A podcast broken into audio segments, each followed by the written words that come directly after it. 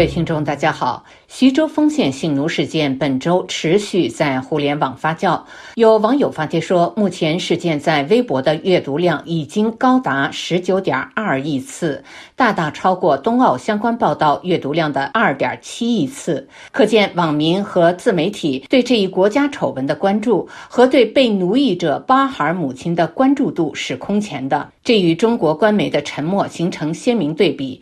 比较早前，官媒争先恐后的聚焦。交花边新闻李云迪嫖娼，而在重大公共事件中缺席，人们看到一个官媒小报化、自媒体主流化的趋势正在形成。此事件牵出两个事实：第一，中国并未如其宣称的那样已经脱贫，贫困的普遍存在是人口拐卖的温床；第二，中国存在官方默许的人口批发和人口拐卖市场，存在普遍的被联合国严禁的奴役现象。像本案中性奴那样处在被奴役状态下的妇女，在中国还有很多。正因为此，徐州官场才从第一份报告起就开始撒谎，然后不得不一次次圆谎。让我们来看看徐州权威通告，一共四次。第一次通报，受害者是本地人，不存在拐卖行为；第二次通报，受害者是流浪女，被董家捡到收留，没有拐卖行为。第三次通报，受害者是云南人，叫小花梅，受父母委托被同乡带到江苏治病，并找个好人家嫁了。到江苏后走失，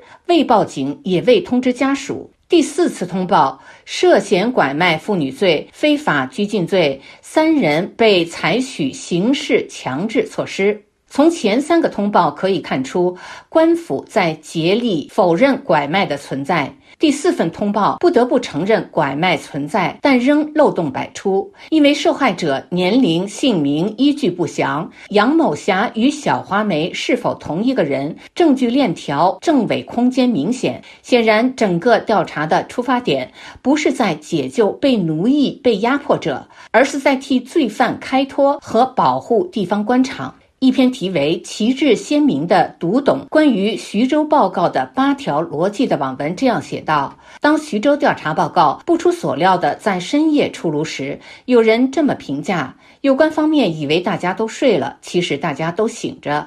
有些人表示不信这个报告，对此我要表示，还在谈论信不信的人本身就是不信的。多少年了，有关方面什么时候在乎过你信不信？套用哈姆雷特的话说，就是他们可以怀疑真理是谎言，但对有关方面的爱永不变。这是一切调查报告的基础，可以追溯到这份报告的老祖宗——湖南农民运动考察报告。本着讲好中国故事的追求，我要把这一报告隐含着的逻辑线索清理一遍。首先，有人认为有关方面对徐州事件不重视，理由是很多天没有官媒发言。从表面看，好像是这样。我翻看了一下中国妇联机关报《中国妇女报》的官微，确实一直没有提到此事。然而，这种情况并不能说明有关方面不重视，恰恰相反，说明有关方面很重视。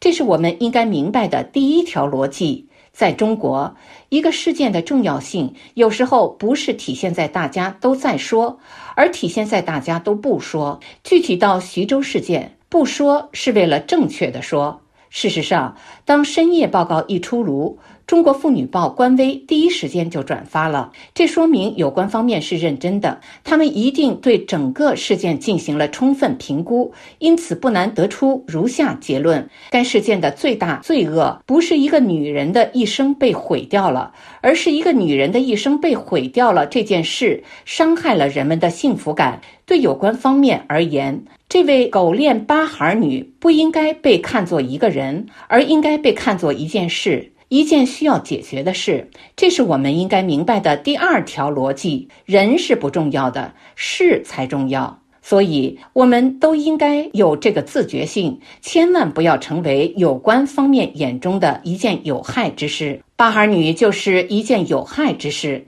它的有害之处在于发生在一个幸福的国度。换句话说。此事本该发生在美国，那样就合情合理了。反美理论家周小平同志此次发挥失常，没能证明此事是美国阴谋。胡锡进老师最近的立场也不那么坚定了，没有第一时间站出来领喊“今夜我们都是董某民”。很显然，要证明一个精神失常、满口没牙、带着狗链生了八个孩子的女人是幸福的，难度太大。所以，重要的是不能让大家从她的命运联想到自己的命运，而这种联想有个接口，那就是拐卖。如果没有拐卖这个话题，八孩女的惨剧就是个个案，顶多就是全民脱贫漏掉了一个。李毅博士大可以说，十四亿里有一个拴上狗链，等于一个都没拴。但有了拐卖话题，事情就危险了。尤其是恶意联想延伸开来，大家发现，在幸福之邦的大白天，完全有可能被一闷棍打昏，醒来就拴上了狗链子。而且，大家还发现，徐州的狗链文化源远流长，甚至已经出现了整村暴露的苗头。这怎么行？徐州也是幸福之邦的一部分吗？这就是我们应该明白的第三条逻辑：你的幸福不容置疑。作为这一逻辑的延伸，第四条逻辑是在这次事件中没有拐卖，因此没有伤害。有些人在嘲笑三份通报的前后不一致。但他们不明白，这恰恰是一条行之久矣的逻辑。有关方面的哲学基础是辩证唯物主义，要以发展的眼光看问题。